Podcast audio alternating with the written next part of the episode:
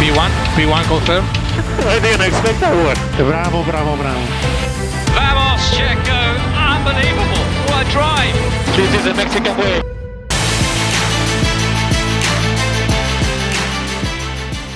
מה קורה חברים? וואלה, מצוין. אני, אני חייב להגיד שהמקסיקן ווי בפתיח עדיין תקף לעכשיו. רגע, רגע, עוד לא הצגנו אותך, מי אתה בכלל? חבר'ה, ריד, פעם 40, וואי, משבר וואי, גיל וואי. ה-40 שלנו, למרות וואי, וואי, שלא אני וואי. ולא עמית בגיל 40, אולי בגיל משותף אנחנו בני 40, או, מעניין.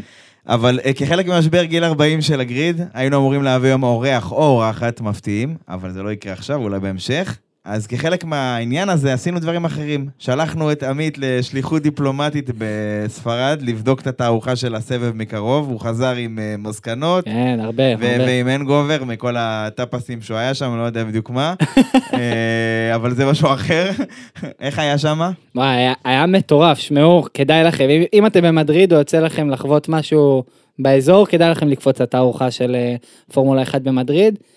וגם המחיר ממש סבבה, אז אתם יכולים לבלות שם יומיים, אפילו אם בא לכם להתעכב רגע, ו- ק- רגע, ולעשות. קנית את הספל הזה עם הטוטו איסקולר מוטו רייס? לא, לא, לא חבל. חבל.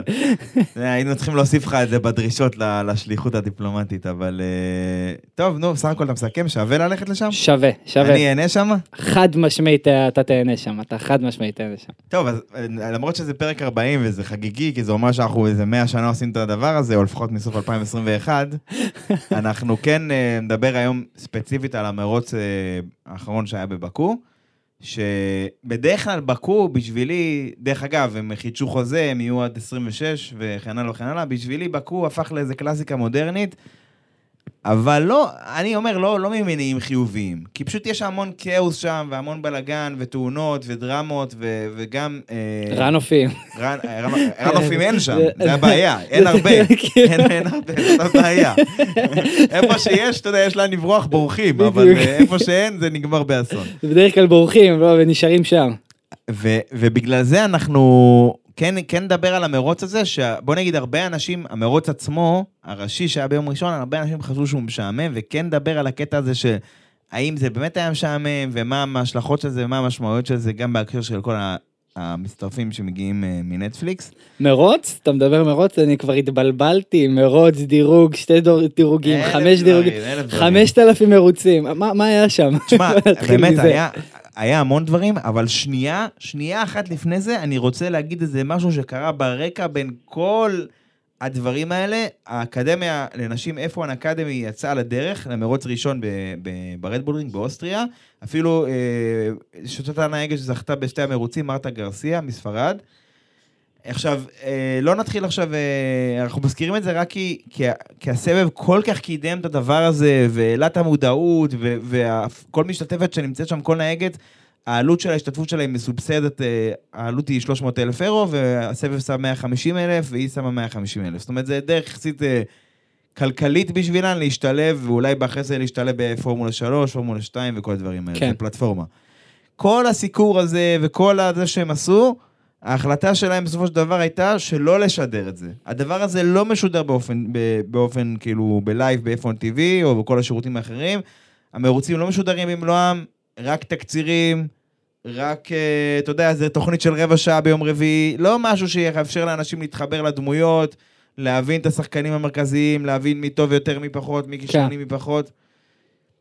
אני חושב, אני רק רוצה להגיד, ובזה אולי אה, לקפל את העניין הזה, שאם אתה רוצה לקדם משהו, בטח אתה רוצה להביא לו קהלים חדשים, בטח אם זה נושא שהוא כל העניין של שילוב של נשים בספורט המוטורי, שזה בין, ה... בין ענפי הספורט היחידים שאין הבדל מה- מהותי אה, בין גברים לנשים, כאילו נשים תמיד יכלו להתחרות, זה הכוונה.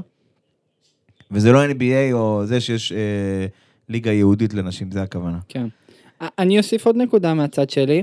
אני חושב שאפילו האי-ספורט של הפורמולה 1 הרבה יותר משודר. מה, ויש לזה, איזה שאלה, ויש לזה אפילו עוקבים. כן, וזה. ופרשנות, כן. ושדרנים, ו, וממש, כאילו, יש גם כסף על הפרק.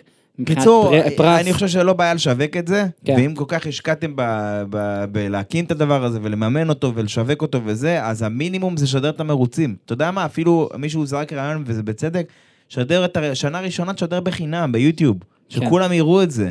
אתה שם את זה מאחורי מנוי, וגם במנוי, מי שיש לו את המנוי הזה, אז הוא רואה רק תקצירים, כאילו, אז איך, איך אתה רוצה שזה יעניין אנשים, אתה מבין? איך אתה רוצה שהדבר הזה יתפוס תאוצה? לדעתי זו החלטה לא טובה שלהם. אבל בסדר, זה היה זה, זה פשוט היה ברקע, וכמו שעכשיו, אני בטוח שחלק מהמאזינים שלנו כזה, רגע, על מה הוא דיבר עכשיו? כאילו, אף אחד לא היה מודע לזה, אתה מבין? זה היה בזמן כן. בקו, ואף אחד לא היה מודע לזה. אבל בוא נחזור שנייה לבקו, בסדר? יאללה, בוא נחזור. אמרת.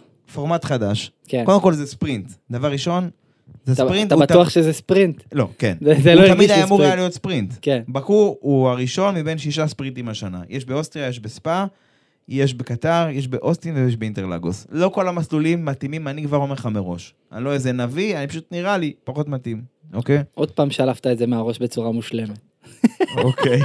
לא יודע איך להגיב לזה, אבל אני אומר, הוא תמיד היה אמור להיות ספרינט, אבל בפעם שעברה, עכשיו הייתה לנו פגרה מאוד ארוכה של בערך חודש מאז אוסטרליה, בגלל שביטלו את סין מהקורונה, מהמדיניות של הקורונה שם. כן. ולקראת אוסטרליה התחילו לדבר על זה שאולי יעשו איזושהי רפורמה קטנה בפורמט של הסופה של הספרינט. מה, לא נתחיל עכשיו להסביר מה, כאילו, מה כל דבר, מה המשמעות, אבל הכי בקצרה, לפני כן, מה היה עד לפני השינוי, הרפורמה הזו שהם עשו עכשיו בקו? היה אימון אחד. במסגרת האימון הזה אתה צריך למצוא את ה... אתה להוציא את המקסימום מהמכונית, למצוא את האיזון הכי טוב, אה, שהנהג ירג- ירגיש אה, הכי בנוח, שידע למצוא את את הקצה גבול היכולת של המכונית הספציפית הזאת, וכן הלאה. כן. אחרי האימון הזה, בעצם יש נעילת הצורה, מה שנקרא פארק פרמה, זאת אומרת, אסור לשנות שום דבר במכונית מעבר לדברים כמו אה, לחץ אוויר, אה, זווית של הכנף, לא איזה משהו, אתה יודע, לא להתחיל להחליף שם דברים. ואז בדרך כלל ביום שישי, שבאותו יום שהיה את האימון, היה איזשהו דירוג, הדירוג הזה היה קובע את הסדר הזינוק לספרינט בשבת. בשבת היה אימון שני, נוסף, שגם אפשר היה לשנות דברים בקטנה, אבל זה בעיקר היה לקבוצות טיפה להתרגל קצת למסלול. אז היה את הספרינט עצמו, שזה מרוץ פשוט שקצר בשליש ממרוץ רגיל, כאילו שליש מהמרחק.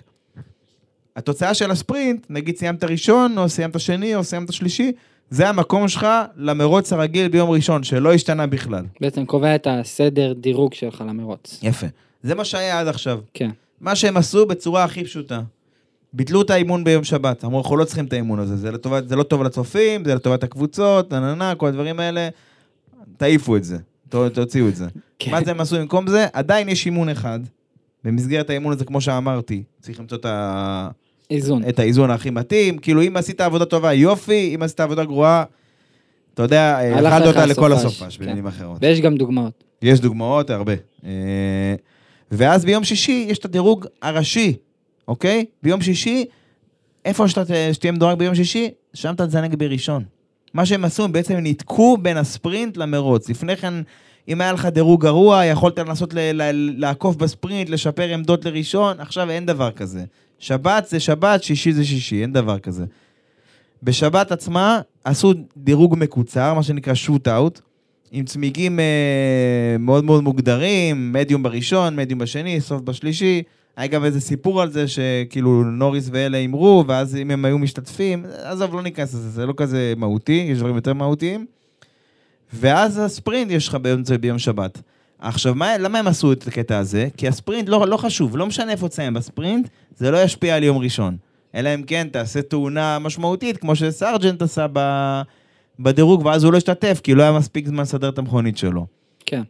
אבל אה, באופן כללי, כאילו, זה ה- המוטיבציה, זה שבן אדם שמתחרה בספרינט לא יחשוב, וואי, מה אני, איך זה ישפיע עליי ליום ראשון אם אני אעשה איזה פאשלה, אז אני אזנק מהסוף ביום ראשון. לא. הוא אומר, אני עכשיו צריך להתחרות, כי יש פה ניקוד על, ה, על הכף, ואני יכול. לנסות, לה... אמנם ניקוד רק לשמונה, אה, לשמונה הראשונים, ואולי הקבוצות הקטנות פחות אה, מרוויחות מזה, אבל זה, מה שנקרא, זה ייתן לך הזדמנות נוספת לצבור ניקוד שלא היה לך לפני. כן.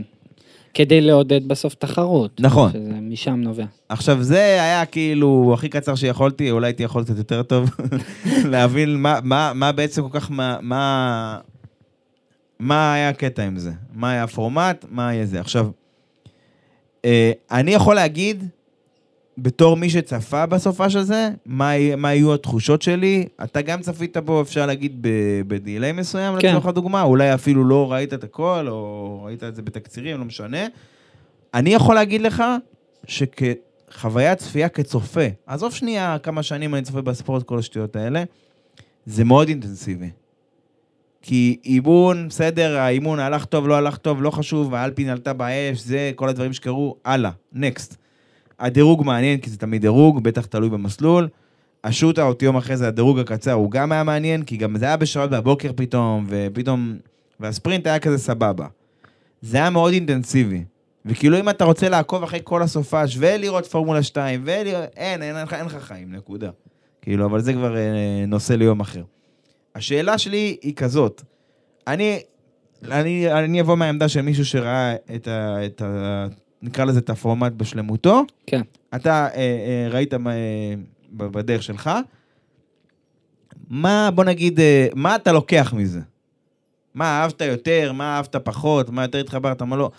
אנחנו כן, אני רק רוצה לשים פה סוגריים, אנחנו כן נדבר על הדברים שהיו במרוץ אה, בהמשך, אבל אנחנו עכשיו כן רוצים לגעת בעניין הזה, כי, כי זה כן נושא, זה כן, זה, זה, זה כן אירוע, בוא נגיד ככה, כן. אירוע גדול. כן. אני אגיד לך מה, מהצד שלי, אני, אני אתחיל בזה שפתאום כל יום בסופש הופך להיות משמעותי. אם קודם היום, הימים בסופש היו מסתכמים בסשן אחד של שעה וחצי יום שבת והמרוץ עצמו, עכשיו יש כאן סשן ביום אה, אה, שישי, סשן, שתי סשנים ביום שבת, שזה לגמרי אינטנסיבי, שהם חשובים, אני מדבר כאילו, יש לך גם את שישי שזה בעצם הדירוג עצמו, גם בשבת שיש לך דירוג פלוס מרוץ מקוצר, וגם בראשון שיש לך מרוץ. אז זה הופך את זה ל... אם זה היה רמת האינטנסיביות הייתה נמוכה, עכשיו היא מאוד מאוד מאוד מאוד גבוהה, כי הכל חשוב. פתאום יש גם דירוג פעמיים, גם מרוץ פעמיים, זה הופך את כל הדבר הזה למאוד מאוד עמוס. עכשיו אני אגיד לך מהצד שלי, כאילו זה הופך את הצפייה, אם אני אקח אפילו אה, תקצירים. זה הופך את, הצפייה מתקציר אחד לארבע תקצירים, שאתה מקבל כל כך הרבה אירועים בכל תקציר, שקרו במהלך אה, אותו סשן, וזה זה הופך את כל החוויה הזאת ל- למשהו מאוד, כאילו לא ברור לך אפילו מה היה לך קרה קשה בכל דבר. לעקוב, בוא נגיד. בדיוק, לא, ק- קשה אפילו לדעת איפה כל דבר היה בא- באיזה סיטואציה. באיזה דירוג זה היה, האם זה היה בדירוג הראשון, בדירוג של ה shootout, האם זה היה במרוץ, במקרה שהמרוץ ראיתי אותו, אבל במרוץ ספרינט זה היה לפעמים דומה מאוד אה, לדירוג. כאילו, אני, אני אגיד לך יותר מזה, גם אם, אני, אם הייתי עכשיו עושה לך אמלק תקציר על הספרינט ועל המרוץ, זה שני אירועים שונים לגמרי. בספר... בשניהם לקלר זינק מה pole, לצורך הדוגמה, למרות שרק במרוץ זה נקרא pole position. בשניהם בסוף אה, פרז מנצח, אה, אוקיי? אבל, אבל זה לא מספר את התמונה המלאה. כי במרוץ הראשון לקלר הוביל ופתח פער עד ה safety car, ואז ה safety car פתאום המדיום שלו התחיל להישחק בצורה מטורפת, ואז רדבול עקפו אותו, והיה את התקרית בין ראסל למקס, וכאילו כל הדברים האלה לא חזרו בראשון. כי בראשון זה היה מאוד חד צדדי, מאוד מאוד מאוד חד צדדי. כן. כאילו, אתה יודע, הרדבולים עקפו, יצאו אל האופק, ואז כל הדברים התפתחו מאחורה. אז אני, אני חושב שהתחושות שלך ושלי בעניין הזה הן דומות, למרות שאני עקבתי אחרי זה אה, בזמן אמת, שקשה מאוד לעקוב. עכשיו, אני אומר, אני עוד, יש לי מעט ניסיון, אז אני כאילו, הבנתי את רוב הדברים שקרו, אבל אני חושב שנייה על האוהד הזה שסיים עכשיו את העונה האחרונה של נטפליקס, והוא מתלהב, והוא נכנס, והוא ראה את המרוץ האחרון באוסטרליה, שהיה הוליוודי, דיברנו על זה, עם כל הדגלים האדומים וכל הדרמה המיותרת שהייתה שם. והוא מגיע למרוץ הזה, והוא מסתכל על ההיסטוריה של המרוצים הקודמים בבקו ביוטיוב, והוא אומר, וואו, תקשיב, כמה תאונות, כמה דברים, כל פעם קורה שם משהו, בטח יהיה שם שתי מרוצים, בטח יהיה משוגע.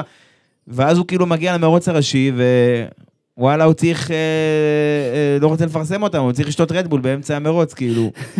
זה נכון. זה, נכון, כן. זה ניגוד מטורף. זה היה בדיוק הניגוד ש... שאתה עכשיו מספר. אה, ובמיוחד, במיוחד בגלל האירועים ההיסטוריים שיש בבקו. עכשיו, אני כאילו, במובן הזה, אני רוצה לשאול אותך את השאלה הזאת, אה, את המרוץ, את המרוץ עצמו ראית במלואו? כן, כן, ראיתי את המרוץ. המרוץ, לטעמך, הוא, אתה הרגשת שהוא היה משעמם או מעניין? כאילו, תהיה אמיתי עם עצמך. אני אגיד לך את האמת, אני יותר נהניתי מהספרינט מאשר במרוץ, מהסיבה הפשוטה, היו הרבה יותר אירועים בספרינט, והיה גם יותר עניין, כי זה היה על כמה הקפות, נשארו כלום הקפות לסיום, ותמיד היה איזה עניין. במרוץ, אתה ראית את הרדבולים טסים קדימה, ושום דבר לא יכול לתפוס אותם. החל, והדבר היחיד, אפילו, אפילו כאילו, זה, זה מצחיק, אבל גונטר אפילו אמר את זה. אנחנו מחכים ל safety car, אין לנו מה להפסיד. לא, כאילו, נכון, אתה אומר, נכון. אפילו בתור צופה, אתה מחכה לאיזה safety car או איזה, איזה אלפין, מצטער, לא, לא רוצה לה- להאשים, אבל אלפין שתעלה באש, כדי שיהיה משהו במרוץ, שזה עצוב, כאילו. אז, אז זהו, זה מעניין אותי בטח בהסתכלות, אני אגיד לך את זה בשתי מובנים. גם ברמה ההיסטורית, תכף אני אגיד לך למה הכוונה, וגם, נקרא לזה במקרו, אם נסתכל חודש קודם למה שהיה במלבורן. כי במלבורן היה ארבע דגלים, ארבעה דגלים אדומים, ואין ספור תאונות, ודרמות, ופשוט תופת הייתה שם פשוט, עם כל התאונות שהיו שם. כן. אז כאילו השאלה היא, אוקיי, אני אגיד את זה ככה. בפרק הקודם שלנו פה, דיברתי איתך על הקטע הזה שדגל אדום זה כמו נשק אטומי. אתה לא משתמש בזה כאילו כמו כלום. אתה צריך לחשוב שזה משהו שרק כשאין לך ברירה, בכלל כשאין לך שום ברירה, אתה משתמש בו. כי ברגע שאתה עושה בו שימוש מופרז, אתה בעצם מוזיל את הערך שלו. כן. אני יכול להגיד לך שעד לפני כמה שנים היית צופה במרוץ, ואם היה דגל אדום, זה כאילו וואו, אתה יודע, זה איזה אירוע משמעותי, כאילו נגיד, נגיד אז שהייתי סטודנט, נגיד אם לא הייתי יכול לצפות במרוץ ב live, שזה רוב הזמן, והייתי נגיד אה, חוזר הביתה, מתנזר מהטלפון, לא נכנס לשום רשת, לא כלום, חוזר לשנות ה-90, וכאילו, ומגיע הביתה ואומר, טוב, אולי אני אפתח את המרוץ ואני נראה אם יש לה כבר את התקציר, ל... או לפחות את ה... אחר כך, אז בזמנו היו גם מעלים את זה לצפייה כזה וכל הדברים האלה. ואומר, רגע, זה לא עלה עדיין? אז אתה אומר, או, אה, המרוץ עדיין רץ? מה, יש גלים אדומים, היה מרוץ מטורף, ואתה מתקשר לחבר שלך, יש לי חבר טוב שהוא, אני והוא היינו כזה בזה, ואתה כזה, היה מרוץ טוב או לא? והוא כזה לא רוצה לגלות לך, זה כזה, תראה. לא, אבל רגע, עם זה שהוא נמשך הרבה זמן, זה מה שהיה אירועים. תראה, הוא כזה לא רוצה להגיד כן, לך כן. את זה, אז, אז תבין שהיה מרוץ עם דגלים אדומים ובלאגנים, ושיהיה לך מעניין. אתה מבין? כן. זה היה, זה מהותי. ומה שאני רוצה להגיד לך בהקשר הזה, ובגלל זה הרבה פעמים גם היו פעם מרוצים שהם במרכאות משעממים כמו המרוץ הזה. שהמרוץ עצמו היה, כשמו כן הוא מרוץ, היה כאילו אנשים שניסו להשיג אחד את השני. וברגע שאתה עושה הרבה דגלים אדומים, ואתה חושב על הרייטינג, כמו השינוי של הפורמט החדש הזה, ואתה חושב על uh, מה יתאים לצופים, שזה חשוב, זה הכי חשוב היום. כן. ופתאום יש מלא מרוצים שטוב, אתם יודעים מה, נעשה כמו אבו דאבי 21, ובואו בוא, בוא נעשה 20 אלף דגלים אדומים כמו במלבורן, וכל הדברים האלה. אתה מעלה את סף הרגש, אתה מבין את הכוונה? כן. עכשיו בן אדם רואה את נטפליקס, רואה רק את הפיצוצים, רואה רק את גרוז'ן עולה באש, רואה רק את כל הדברים האלה, לא רואה את כל הפוליטיקות הרבה פעמים.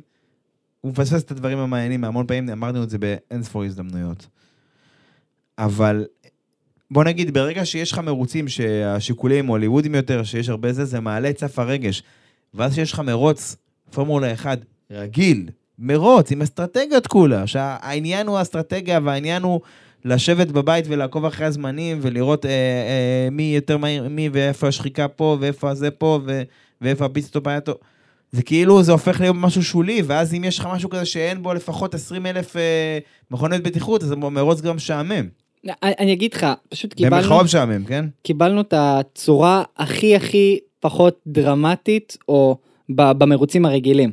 אני אגיד לך למה. כי ה safety car שהייתה לנו פשוט הרסה את כל האסטרטגיות.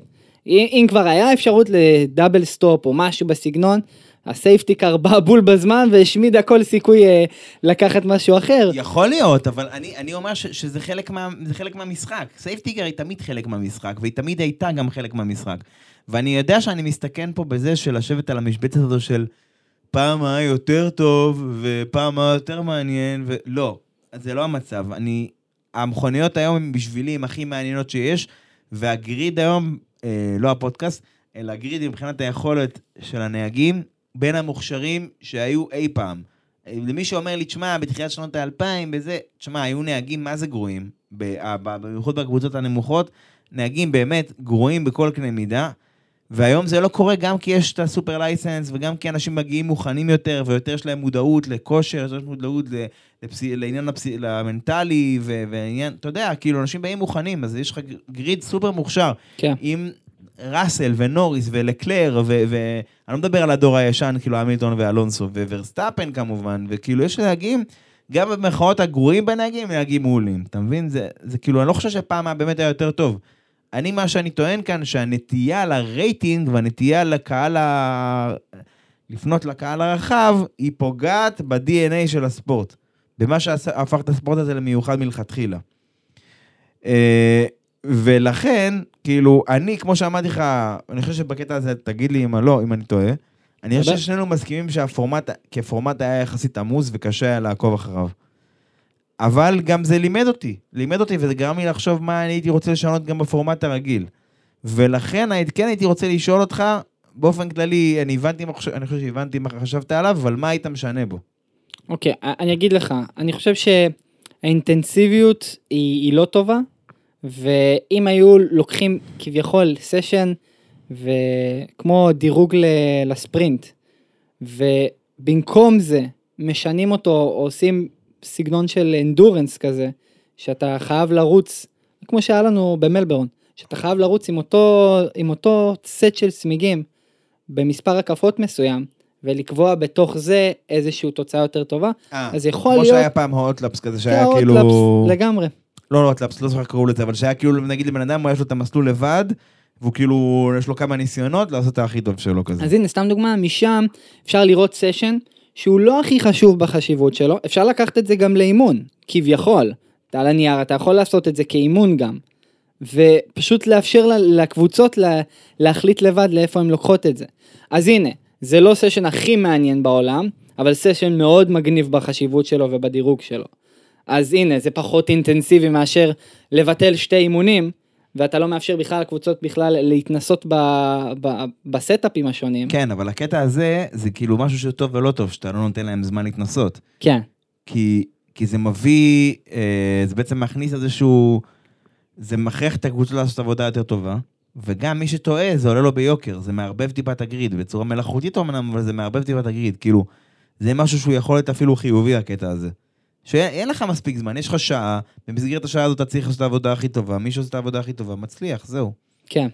ואתה יודע מה, אני כן רוצה להמשיך איתך במובן הזה, ואני יכול להגיד לך שאני אפילו לא מאמין שאני אומר לך את זה, אבל אם אנחנו ניקח רגע את הפורמט הרגיל, זה של למשל במיאמי ובשאר המרוצים השנה, זאת אומרת שלושה אימונים, דירוג ומרוץ, כן.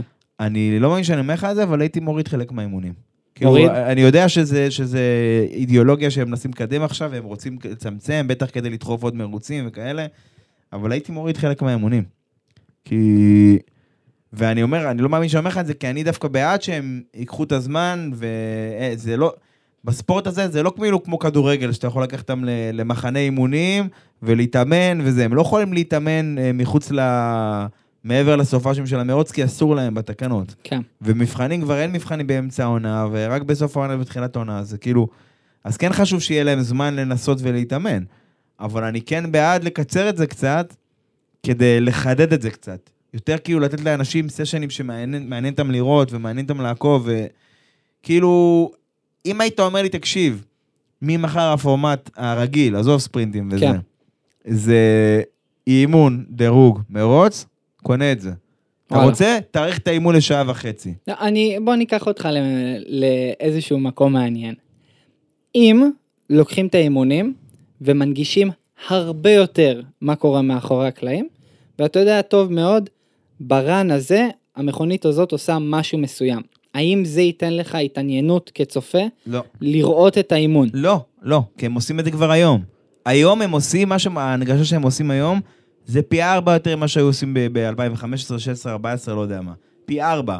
הרבה פעמים מראים לך פתאום את העדכון שהם עשו, והם מדברים על זה שעכשיו זה, זה סימולציה כזו, סימולציה אחרת, הם כבר ידעו, יש הרבה, היום יש הרבה יותר מודעות והרבה יותר הנגשה ממה שהייתה פעם. אני, שאני התחלתי לראות, שיותר נכון שחזרתי לראות, אין מצב שאתה יודע מה זה DRS ואיפה זה נמצא. אתה רואה בהתחלה, בגרפיקה, יש אזורי DRS, אזורי זה זה, אומרים לך, אף אחד לא יודע מה זה, מתי, עד שאתה לא רואה, אה, מה, רק שם, רק פה מותר, רק זה מותר. היום אם אין אה, במרוץ אחד, אם מרטין בראנדל לא אומר את זה 16 פעם, שזה נראה כמו letterbox, כמו תיבת דואר, וכך וכך וזה, אין, זה צריך לשבת עם בינגו, ולחכות ברגע שהוא יגיד את זה. הם, הם מאוד סביב זה, הם מאוד על זה, על הקטע של ההנגשה. אז זה לא היה עוזר לי, לא, כי כבר היום עושים את זה. אני אוסיף עוד נקודה. אה, פשוט לפעמים אימונים מסתכמים בזה שאתה לא מצליח להבין מה הדלתא באמת שהנהג יכול לעבור אותה כדי להפוך את המכונית ליותר טובה ברן המכונ... הספציפי אבל הזה. אתה לא אמור לדעת, זה שלו. אז זה זהו. בשבילו, לא בשבילך. אבל כאן אני אומר, אם אנחנו נכנסים לבתוך הנעליים, נו. ומנסים יותר להביא את ה- את הנקודות שבאמת אנחנו יכולים להתעניין בהן. כן, אבל זה עניין אישי של הקבוצות, סודי שלהם. אנחנו לא עכשיו, אם נביא את טוטו וולף, אה, אה, והוא לא יגיד, שמע, אנחנו היום ניסינו setup עם יותר עומס מלפנים, וזה גרם לנו לשחוק, מה, מה פתאום? הוא נותן פה מידע ליריבים שלו. זה לא, יש גבול, מה שיפה בספורט הזה ומה שפחות יפה בו, זה שיש גבול על כמה דברים שאתה יכול לדעת. יש דברים שנשארים בגדר, בגדר, בגדר סליחה, הקבוצות, כן. והם נשארים שם. ואלא אם כן יש לך איזה מישהו שבמקרה עבד שם שנה שעברה מהנדס, והיום הוא פרשן, אז הוא קצת יותר מכיר. תראה, אני, נגיד יש את אה, האיש שהייתה אה, ראש תחום אסטרטגיה באסטון מרטין, והיום היא פרשנית בסקאי, אז אתה רואה שהיא כזה, שהיא מכירה את הסודות הקטנים. למה? כי פתאום מישהו אומר ככה, אה, זה אומר ש...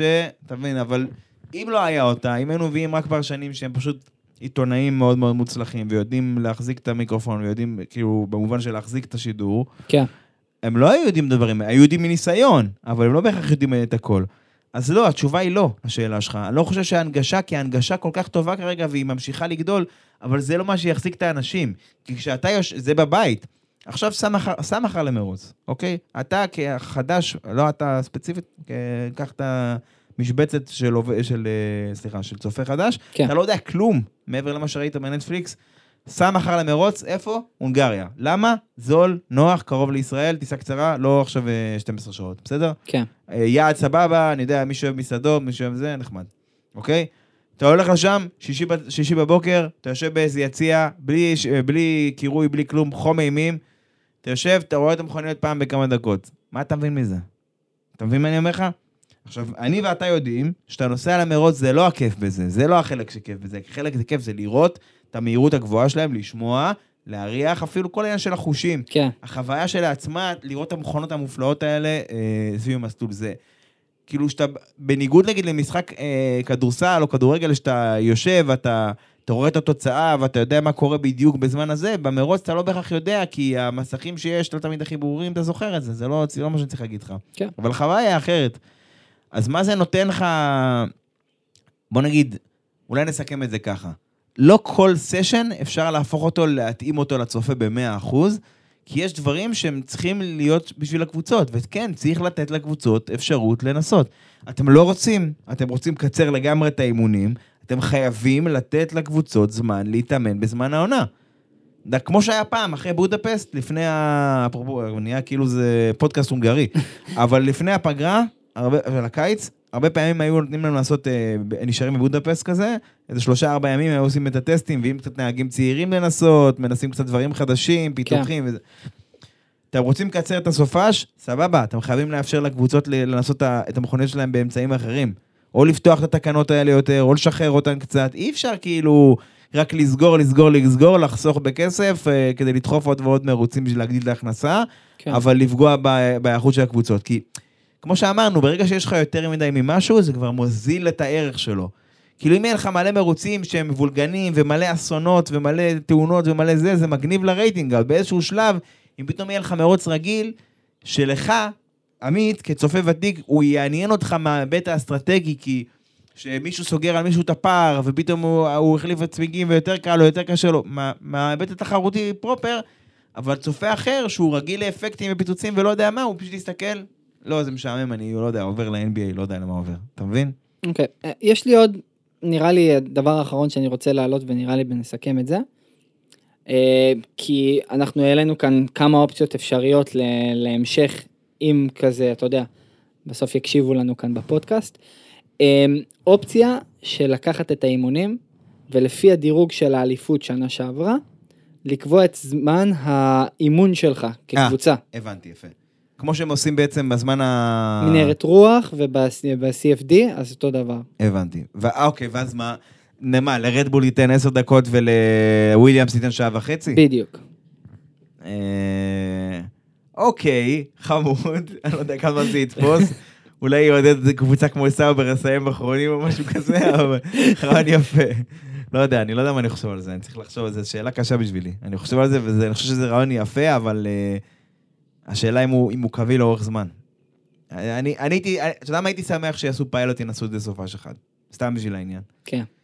כי אנחנו ראינו שככל שיש להם פחות היערכות, נגיד היה לפני כמה שנים איזה מרוץ ביפן שהיה קצת מונסונים, ובגלל זה המסלול היה סגור, באו עשו דירוג רק בבוקר, וזה, זה תמיד מכניס עניין, תמיד מכניס זה, כי אנשים, כי אתה יודע, אין להם זמן, הם עושים טעויות, זה סבבה. אבל צריך לעשות את זה במידה. אוקיי, עכשיו, בואו נדבר קצת על הדברים שקרו במרוץ. לא, לא ברמה, לא חייב ברמה הכרונולוגית, אבל יותר כמו שאנחנו אוהבים לעשות אה, את הדברים שהכי עניינו אותנו, האירועים המרכזיים. בקו, זה לא סוד שהמקום הזה יש בו הרבה, בגלל שזה מרוץ רחובות, בגלל שיש שם אזורים צרים, יש המון תאונות, וכל תאונה מובילה לסייפטי קאר, דברים כאלה, ואתה ראית גם, לא יודע כמה הספקת להתעדכן בפורמולה 2, אבל היה כמה מרוצים, מה זה כאוטיים שם, אנשים טיפסו אחד על השני. אפרופו מרוץ מעניין ומשעמם, זה מזכיר לי שהמרוץ הראשון בבקו היה ב-2016. ואז כאילו גם, אתה רואה את המתווה, אתה אומר, את התוואי, סליחה, של המסלול, ואתה אומר, בואנה, האזור של הטירה הצר הזה, אז זה בטח אם מישהו יעשה שם טעות, זה יסתום את המסלול, יהיה מלא תאונות, מלא זה, ואז פורמולה 2 יגיע, ומלא תאונות, ומלא אקשן, ומרוץ מעניין ומותח. ואז אמרנו, וואו, וואי, במרוץ של הפורמולה 1 יהיה משוגע. כן. ואז מגיע המרוץ, משעמם רצח. רוסברג ניצח את זה, אני אומר לך, החזקתי ככה עם אצבעות, הורדתי את העיניים, כאילו, מרוב שזה... וזה, בקטע הזה זה מצחיק, זה היה, זה היה כאילו שידור חוזר, כי השנה זה היה בדיוק ככה. אפילו, כמו שאמרת בעצמך, הספרינט היה הרבה יותר מעניין, אז זה יותר מעניין, בפורמולה 2, אני אומר לך, היה שם אירוע רב נפגעים, וואי וואי. היה שמח, הגענו למרוץ הראשי, אלה פותחים, יצאו קדימה, וכל השאר התפתח מאחורה. הכי, הכי כאילו איטי, כמו שאמרת, ה safety car קטעה שם את המומנטום, ומשם זה היה כאילו מרוץ כזה, שימור צמיגים, לא יודע בדיוק מה, כן, שימור צמיגים אפשר להגיד, ו... לגמרי ואפילו. הפן האסטרטגי לא כל כך שיחק תפקיד בגלל זה, כי אנשים ניסו בכל יכולתם לשמור על הארד הזה, להחזיק אותו חזק, שלא יברח, וכאילו, אתה יודע, לנסות לגרום לו לשרוד עד סוף המרוץ, ו... אבל בסדר, אתה יודע מה, למרות כל מה שאמרנו, ולמרות שבקו זה כזה מקום וולגן, ושברור שיש תאונות, הרבה קבוצות ניצלו את הפגרה הזאת, את החודש שהיה, כדי, וזה בניגוד לפג... לפגרות אחרות, כאן הם יכלו להמשיך לעבוד, כי זה לא היה מתוכנן. אז הם ניצלו את זה כדי להביא עדכונים, ומשמעותיים גם. וזה מצחיק, כי במסלול כזה שיש סיכון מאוד גדול, בטח בעידן של הגבלת התקציב, ואין לך ספיירים, אתה לא מביא עכשיו עשר רצפות ועשר כנפיים, אתה מביא אחד מכל דבר, אתה מבין? אז כן. יכול להיות שאתה תהרוס את זה, זה סיכון גדול לקחת. אבל הפערים בין הקבוצות כל כך קטנים, שאם הרווחת איזה עשירית או שתיים, פתאום אתה הופך מה, מה נגיד, לדוגמה, מסוף הגריד, אתה יכול פתאום להיות באמצע של המידפילד, או להוביל את המידפילד לצורך הדוגמה. מבחינת כאילו קבוצות שהביאו עדכונים, אני כן רוצה לדבר על חלקן, זה לא תהיה סקירה, אוקיי? אני רק אומר, זה לא תהיה סקירה, אנחנו כן רוצים לגעת בסיבה ובתוצאה, מה הביאו, מה ניסו לעשות, מה זה נתן, אוקיי? אה, אני כן רוצה להתחיל ממקלרן, שמקלרן, העדכון הגדול שלה הגיע בבקור, שהוא כמו הרבה קבוצות, זה תוכנית. הפעם ככה, במיאמי ככה, באימולה משהו אחר, בסופו של דבר מתכננים עד הקיץ להרוויח איקס אה, אה, עשירות שנייה למכונית, להוסיף ביצועים. כן. מקלרן, מבחינתה, בקו היה אמור היה להיות, נראה לזה תחילת העונה האמיתית שלה. יש לה, הייתה מכונית לא הכי תחרותית, ואמור היה להיות איזה משהו מאוד משמעותי שם, ש, שזה, ככה הם רצו להתחיל את 23. הם הביאו עדכון לרצפה, שזה משהו, רכיב מאוד מאוד משמעותי במכוניות הנוכחיות, הוא מייצר את רוב ההצמדה, אוקיי? אז אם אתה, אם אתה מביא והעדכון הזה עובד, אז הוא גם שווה הרבה פעמים. הם חושבים שהוא שווה להם שתי עשיריות, שזה הרבה. לדעתי הוא עבד להם, ואני גם אגיד יותר מזה. ראו את זה היטב, ב... הרי בבקו הסקטורים השונים הם מאוד מאוד שונים בדרישות שלהם. סקטור ראשון יותר פניות 90 מעלות כאלה איטיות, סקטור 2 עם העתירה של סופר מריו שם, והפניות היותר מהירות, סקטור 3 ישורת 30 קילומטר. אתה יודע, ישורת ה... כביש הערבה. כן, לגמרי. אבל אה, בגלל זה, בגלל זה במסלול הזה, כל אה, חלק אחר בו, יש לו דרישה אחרת מהמכונית, שהיא בדרך כלל דרישות מנוגדות דרך אגב. ובסקטור 2 ראו שזה שיבר את הביצועים של מקלרן מאוד, ובגלל שהמכונית שלהם היא, היא, מייצרת המון התנגדות, המון גרר, אז הם סבלו בעניין של הישורת. אתה גם ראית את זה שנוריס לא הצליח לעבור את אוקון ואת, אה, מי זה עכשיו, מגנוסן אני חושב, שתי מכוניות, אלפין גם הביאה עדכון סופר משמעותי, לא ניצלה אותו, בכל זאת זרקה את הזה של הפחד בגלל כל מיני טעויות שהם עשו. אבל uh, נוריס לא הצליח לעבור לא את, uh, לא את מגנוסן, אני חושב, ולא את אוקון, כי שתיהם היו מכוניות שהיו מהירות מאוד בישורת. דרך אגב, הם הפסידו על זה בפניות, אפרופו דרישות מנוגדות, כן. בגלל שלמקרן הזה יש הרבה התנגדות. הבנתי שהם עובדים על זה, והחלק החלק השני של העדכון הזה אמור לנסות לתת מענה לדבר הזה, אבל בינתיים השדרוג שלהם עבד. עוד אה, שתי קבוצות שהיינו רוצים להתייחס אליהן, זה אלפין שכבר הזכרתי אותה, שגם הייתה אמורה להביא משהו שיחזק את מעמדה במידפילד, אולי אפילו יסגור את הפער שלה, נקרא לזה, לשלושת המובילות, בלי קשר לרדבול, שזה אסטון, מרצדס ופרארי, אבל אה, פשוט היה לסופש על הפנים, כאילו, סופש שהם לא פגעו בעניין של ה setup, והם אכלו אותה לכל הסופש. מעבר לבעיות אמינות שהיה להם, שהמכונית של גזלי עלתה באש, והטעויות שהם עשו, הטעות שגזלי עשה בדירוג וכל זה. מרצדס, אה, מה שנקרא ביספק, המכונית שאמורה להיות שונה בתכלית מה-W14 הנוכחית שלה, היא תגיע במלואה רק באימולה. בוא נגיד באימולה הם הולכים להביא שם משהו, מבחינה חיצונית כנראה מאוד מאוד בולט. כאילו, מה זה בולט? אתה יודע, אה, ברור שיש גם שינויים פנימיים, כמו במתלים, שאתה לא תראה את זה וכל מיני דברים, אבל זה, האימולה זה היעד שהם מצפים לו ועובדים אה, לקראתו כרגע. כאילו, במיאמי לצורך הדוגמה, לא חושב שהם הולכים להביא איזה משהו, הם הולכים פשוט לנסות להוציא את המיטב ולהתקדם. וגם בבקו הם הביאו איזשהו משהו שאמור היה אה, לשפר את הביצועים שלהם במידה כזו או אחרת, עדכון קטן. אבל אה, גם הם, מרצדס, במידה מסוימת, הם לא עשו עבודה הכי טובה בבקו. כאילו, הם גם... זה היה קצת איזה, אתה יודע, איזה סתירה על החזרה למציאות בשבילם, אחרי הביצועים המעולים באוסטרליה. כן. פתאום כזה, אוקיי, אנחנו לא בדיוק הכי מהירים פה, אסטון, מבין השלישייה שדיברתי עליה, אסטון כנראה הכי מהירה, אבל התמודדה עם בעיות משלה. אה, זה היה כאילו בשבילם כזה, אתה יודע, זה כמו איזה קריאת השכמה כזאת. כן. אה, ורדבול, שרדבול כמובן הם הביאו איזשהו עדכון, דיברתי עליו בהרחבה אה, גם בפייסבוק וגם בטוויטר. אה, מי שרוצה, אני בטוויטר, תבואו בכיף, יש צחוקים שם וזה. אבל... אה, וכמובן, מי שיצטרף עכשיו, אם יש מאזינים שהצטרפו מהטוויטר, אז היי, מה קורה? תענו לי אחר כך בטוויט או. משהו. אבל דיברנו על הקטע הזה, רדבול, הם עשו, שינוי פשוט בכניסה של ה sidepods, בפתחי האוויר שם, הם שינו את הדבר הזה, הוא הרבה יותר רחב עכשיו. אני יודע שקשה לדמיין את זה, אבל פשוט נגיד בצורה פשוטה, הנפח לא שונה בהרבה. זאת אומרת, כמות האוויר שתיכנס לא שונה בהרבה. אם תהפוך ריבוע למלבן מאוד מאוד דומה, אז זה לא משנה את. זה בהרבה, אבל מה כן? זה מקטין את ההתנגדות ואת הכמות של האוויר שאתה יכול להעביר מתחת, כי בגלל שהדבר הזה יותר צר וגבוה עכשיו, היא פוטנציאלית הרבה יותר גבוהה. קיצור, רדבול שתפכו יותר מהירים, לא איזה משהו מיוחד. משהו לא מיוחד. בכלל לעונה. זה, זה היה זה, פשוט כי דיברנו בפרק הקודם על כמה זה שקבוצות יכול- יכולות להביא עדכונים. כן. המשפט האחרון שאני רוצה להגיד בהקשר הזה, שהקבוצות עכשיו התחילו תוכנית סדורה של עדכונים, זה אומר שממרוץ למרוץ הן מתחילות להביא יותר ויותר. במיאמי אנחנו נראה חלק מהקבוצות מביאות, למרות שזה מרוץ שהוא טסים אליו והוא רחוק, הוא לא משהו שאפשר לשנע את זה יבשתי. כן. באימולה זה נקודת מפנה של העונה, בברצלונה גם. אימולה זה כאילו, הרבה אמרנו, מרצדס הולכים להביא מכונית שונה לגמרי, פרארי הולכים להביא עדכון משמעותי, אה, מקלרן כנראה ינסו לטפל ברוב הבעיות שלהם. אתה מבין? כאילו זה, יכול להיות שאימולה, פתאום אנחנו נדבר על קבוצות אחרות בכלל שמובילות את המידפילד, וקבוצה אחת שיש יותר אה, עם רדבול מקדימה, קבוצה אחרת שהידרדרה, הבנת, זה די משמעותי השנה, אבל עד אימולה יש לנו קצת כמה שבועות, אני חושב. כן. בואו נדבר שנייה על, על המרוץ שלעצמו.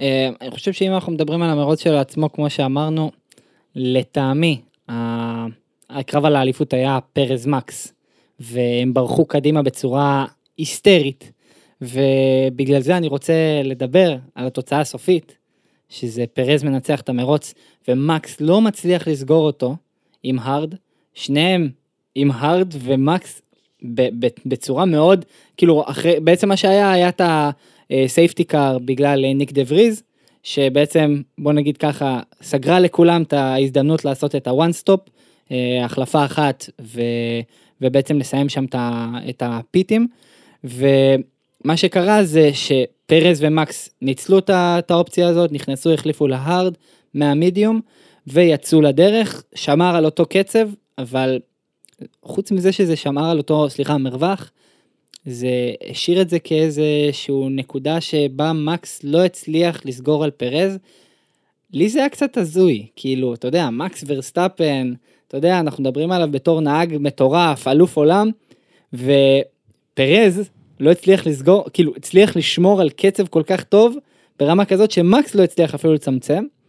ואם עם כל ההתחשבויות, בוא נדבר, דיברנו על הנסיבות האלו, שההארד היו על הקצה גבול היכולת וכולם ניסו לשמר עד הסוף, למרות זה עדיין מקס לא הצליח לעקוף אותו ופרז ניצח בפער אה, יחסית גדול.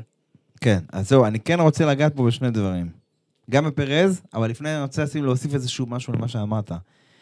זה לא שזה סגר את ה one stop, זה פשוט הקדים את ה one stop. אתה מבין? אנשים גם ככה רצו לעשות את המ medium וה hard עד הסוף, אבל ה safety car הכריח אותם לעשות את זה יותר מוקדם, ולשמור על ה hard יותר מוקדם. שה hard שגם ככה היה יחסית תמיד, למרות, למרות, שים לב, יש אנשים שאמרו, מה, הצמיגים לא טובים, הצמיגים לא זה, חבר'ה, זה הצמיגים הכי רכים בהיצע. זה כאילו, זה C3 עד, עד 5. זה כאילו, יותר רך מזה אין. זה לא, זה הכי רך שאפשר, כאילו, זה, זה שהם החזיקו מעמד זה בסדר. כן. אבל זה לא העניין, אני אומר, זה א', הקדים את ה one stop, פשוט עכשיו היה צריך להחזיק עם hard הזה יותר. והדבר השני, זה כן הייתה משמעות לעניין הזה, כי מקס עצר לפני שיצא ה safety car, כביכול הוא הפסיד מהמהלך הזה, וכל השאר, אה, פרז ופרארי עצרו בזמן של ה safety car והרוויחו מהעצירה החינמית הזו כביכול, בזמן שכולם צריכים לדדות. כן. אה, על פרארי אני כן רוצה לדבר בנפרד, כי זה היה סופש הכי טוב שלהם העונה. לא היו טעויות משמעויות, חוץ מזה שלקלר אה, נכנס בקיר בשוט-אאוט, אבל לא באסטרטגיה, לא בזה, הכל היה מתוקתק. גם uh, לקלר אמר את זה ברדיו של ה-Management Incredible, כאילו הניהול היה מעולה, זה הצחיק אותי. אבל שנייה, אנחנו נדבר עליהם. בואו שנייה נחזור לנושא המרכזי, פשוט היה לי חשוב להגיד את זה, כי למרות הדבר הזה שמקס הפסיד, מהר מאוד הוא עקף את הפרארי, מה שזה לא היה, הגיע לפרז והוא עדיין לא הצליח. זאת אומרת, פרז היה לו את הפייס, כמו שאומרים, היה לו את היכולת לשמור. כן. עכשיו, אני רוצה שנדבר על פרז בהקשר אה, של שני מרוצים. מה אנחנו יודעים על פרז? במה, מה, מה הדבר שהוא, מעבר לזה שהוא הלוחש לצמיגים, יש לו יכולת אה, לשמור את הצמיגים, מה, מה הדבר שהפך הכי מזוהה איתו מהשנים שלו ברדבול? היכולת שלו במרוצי רחוב. נכון, שהוא מעולה במרוצי רחוב, כן. כי זה כל הניצחונות שלו עד כה. הוא ניצח בסינגפור, ניצח במונקו, ניצח בבאקו, ניצח בג'דה, אה, וניצח בבחריין בתקופתו ברייסינג פוינט. שזה לא מרוצי. זה לא מרוצי רחוב. כן. אבל אה, אני אומר, זה הדבר שהוא הכי נודע בו, נכון? שהפך כבר לשם נרדף שלו. נכון. ולמרות שכאילו, התפתח איזשהו דיון, איזשהו שיח אחרי המרוץ, שפרס ניצח כי, כאילו, כי סיבות, מה שנקרא. כי השלם את החסר. אנשים חיפשו, הוא ניצח כי, ניצח כי, ניצח כי, ניצח כי. עכשיו, אני טוען, אם מקס היה מנצח, לא היינו, לא היה, לא היה, ברור שהוא מנצח. הוא נהג הכי מהיר, נהג הכי זה, סבבה, ניצח, הלאה. נמשיך ל- למרוץ הבא בבקשה, כן? כן. אבל במקרה של פרז, אה, אנשים מרגישים צורך לתרץ את זה, אתה מבין את הכוונה? עכשיו, אני כן רוצה שניקח שני מקרים שונים. את ג'דה, האחרון, ואת בקו. ו... ואני רוצה שבשני הדברים אני, אני כן אכניס איזשהו משהו בסוגריים שאני אגיד, יש מרוצים ב, ב, בענף הזה שאנשים נקרא לזה זכו בהם. לא זכו כי הם ניצחו, אלא ירשו אותם. אוקון הונגאורינג 2021, היה את ה bowling המפורסם של בוטס, פרישה של מלא זה, מקס היה לו נזק מטורף, הוא לא היה מחוץ לתמונה, אה, אתה זוכר את זה. כן. אה, אוקון, אה, אלונסו שמר עליו מהמילטון, אז הוא הצליח כאילו זה, ופטל לא הצליח לעקוף אותו. אה, ההיסטוריה ידועה, זה לא היה כזה מזמן. כן. הוא ירש את הניצחון שם, בוא נגיד. הוא היה צריך להילחם עליו, אבל באיזשהו מקום, אם בוטס לא עושה את ה bowling הזה, הוא לא היה מריח אפילו את הניצחון הזה, אתה מסכים? ברור. יפה. אני טוען שגם אם אני לוקח את ג'דה האחרון, וגם אם אני לוקח את בקו, בשני המקרים, פרז מנצח בזכות ולא בחסד. זה חשוב לי להדגיש את זה. כי כמו שאמרתי, אנשים חיפשו תירוצים למה פרז מנצח, כי ברור, הוא טוב במרוצי מרחוב, במרוצי רחובות, סליחה, ברור שהוא ניצח, ברור שהוא זה. לא, אתה בספורט הזה, אתה צריך גם לקחת את הניצחון בידיים. כי ברור שהרדבול הזה יש לה יתרון אדיר העונה, אין שאלה בכלל. אבל הנה, קח לקלר, זינק מהפול פוזיישן אחרי שפרארי באמת עשו עבודה מצוינת, ויש להם אחלה מכונית לדירוג, אה, לפחות בהקשר של בקו. הם עקפו אותו באיזה 30 קילומטר לשעה הפרש ב-DRS. זה פער עצום. זה פער אדיר. זה פער כאילו ליגה אחרת, בוא נגיד כן. ככה. אז גם כדי לנצח צריך לדעת. עכשיו, זה לא שלקלר לא יודע לנצח, עוד נושא שאנשים אוהבים אה, לדבר עליו. שטות. זה לא נכון, דרך אגב, יש לפחות חמש דוגמאות שאני חושב עליהן שהוא ניצח, אפרופו. ואחד מהם זה גם במונזה, ששני המרצדס ישבו לו על המוח. אבל זה לא, זה לא הנושא להיום. אתה צריך לנצח, אתה צריך, זה לא מספיק שאתה תהיה ראשון, אתה צריך גם לקבוע הקפות תחרותיות, בטח עם ורסטאפן מאחוריך. אז סבבה, ג'דה, ורסטאפן היה לו את הכשל עם ה drive shaft, הוא מזנק איזה 13-14, יש מכונית בטיחות, עוצרים אותו בזמן, הוא מרוויח מהמכונית בטיחות, זה, זה מזניק אותו למקום הרביעי או השלישי, לא זוכר. משם הוא עוקף את כביש צעיר, עוקף את המילטון כאילו הוא עם קטנוע, עוקף את זה, מגיע לפרז, נכון? כן. נשאר איזה 15 הקפות, לא זוכר כמה כבר נשאר, נשאר. אף אחד לא מונע מהם להתחרות. לא אמרו להם לא להתחרות, לא היה הוראות קבוצתיות, נכון. לא כלום. להפך, נתנו להם את כל הכלים. פרז ניסה ל- להגיד את הפער, מקס ניסה לסגור את הפער. מה קרה בפועל? פרז מנצח, כי מקס לא הצליח לסגור את הפער. לא משנה שהיה להם חשש לתקלות בעיות, הוא לא הצליח לסגור את הפער, נקודה, מסכים? כן. פרז מנצח בזכות. נכון. אז שאתה יכולת להתווכח, לא. אבל אם מקס היה מזנק שני, אז הוא היה עוקף אותו מנצח. יכול להיות, אבל מקס לא זינק שני. זה חלק מחוקי המשחק. היה לו איזושהי תקלה, זינק מהסוף. בסדר, זינק כמעט מהסוף. לא, זה, אז אתה יודע מה? יאללה, קחו. המרוץ פה, כן, אבל פרז הרוויח מה safety car, מקס הפסיד מה safety car. אוקיי, מקס הפסיד מה safety car, אני איתך. הוא סיים, לא יודע מה. הוא יוצא רביעי אחרי, אה, המרצ... אחרי פרארי וזה. הוא עוקף אותם תוך שנייה וחצי, אוקיי? הוא תוך שנייה וחצי סוגר אותם, עוקף אותם כאילו הם בכלל לא, לא קיימים שם, ומגיע לפרז. מהרגע הזה זה כאילו לא קרה כל מה שהיה עד עכשיו, הוא כאילו הנזק שלו לא היה כזה גדול, אוקיי? כן. מהרגע שהוא מגיע לפרז, לרדבול יש שחיקה מאוד נמוכה של הארד, אולי בין הנמוכות שיש בסב, אולי הכי נמוכה. יש לכם מספיק הקפות עד הסוף, נכון? אתם צריכים למשוך איזה 40 הקפות על הארד הזה, אבל שום דבר לא מונע מכם להילחם, כמו שהם נלחמו כל המרוץ הזה. נכון. ומקס, תאמין לי שמקס ניסה, הוא הגיע כבר לשנייה נקודה 1.1, אפילו, אפילו קצת פחות מזה, וזה לא הצליח, כי הקצב של פרז, שו, לא היה שום דבר ביניהם, אולי, אולי איזה שתי מאיות, לא יודע מה, לא היה שום דבר ביניהם, אוקיי? קודם כל הם היו בליגה משלהם, 1.44, 1.43, זמני הקפות שאף אחד לא עשה, למעט לקלר ואלונסו בסוף המרוץ. אה, אחרי שכבר הם הפסיקו לשמור על הצמיגים והיו צריכים לשמור אחד על השני, פתאום הם הראו קצב טוב. ו- וראסל שקבע את הקו. נכון, אבל הוא נכנס לסוף, זה אחרת. כן. אבל אני אומר, מה שהיה חשוב לי להדגיש כאן, שגם אם מסתכלים על הדאטה, אז כן, אז פרז קבע את ההקפות המספיק מהירות, כדי לפתוח את אותו פער ממקס. ולא משנה שזה לא פער של 20 שניות, או, או לא יודע מה, או 7 שניות, זה לא חשוב. מספיק פער בשביל להישאר מלפנים. כן. ותאמין לי שמקס עשה הכל, ובניגוד לספרינט, ששם ראסל נכנס בו ועשה לו חור בגודל של ניו מקסיקו ב sidepod, וכל הדברים האלה, ואתה יכול להגיד, היה לו נזק, היה לו זה, אבל פה זה לא, המכונית הייתה תקינה לחלוטין. ובגלל כן. זה אני אומר, הוא ניצח, אז כאילו, אם היינו מנהלים את הדיון, אם זה היה על מקס, לא היינו מנהלים שום דיון. אז אני אומר, בואו ניתן, נ- נדע, כשמגיע, מגיע, כמו שאומרים, אתה מבין? אם מישהו עושה עבודה טובה, והוא עושה את זה ב- בזכותו, אז, אז וואלה, מגיע לו כל הכבוד. אז אני לא יודע אם עכשיו יהיה קרב אליפות, ולאורך כל העונה, כמו שהיה עם רוזרג בהמילטון, ופעם פרס ינצח, פעם מקס ינצח, פתאום יהיה איזה דינמיקה קבוצתית של מריבות, ו, וכזה תככים, ותוך רדבול וזה, לא כן. יודע. יכול להיות שמקס אה, כן אה, יברח עם זה, ורק פרז יגנוב ניצחון פה ושם, יכול להיות. אף. אחד לא אומר ש, שפרז עכשיו הוא הכי טוב בעולם, ומקס הוא רק שני, ומקס גרוע. לא. כנראה שמקס מבחינת כישרון הוא, הוא, מה לעשות, יותר מוכשר כנראה. השאלה אם פרז יכול לתת לו fight, אני לא יודע להגיד את זה עדיין, כי זה מוקדם. בינתיים נראה שכן, אבל לא יודע להגיד. כל עוד שמאבק האליפות עדיין פתוח. זה חשוב, כן. זה- שיהיה מעניין. ואתה יודע, המרווח ביניהם הוא נמוך. שש נקודות עכשיו, כלום. זה, מבחינתנו זה יכול להישמר ככה, למרות שאם אנחנו חייבים, חייבים לציין את זה. הרדיו של הורנר בסוף, כמו פוליטיקאי טוב למקס, לא אהבתי את זה. זה כאילו, שמע, אחי, ברור שאתה הבחור שלנו, ברור שאנחנו איתך.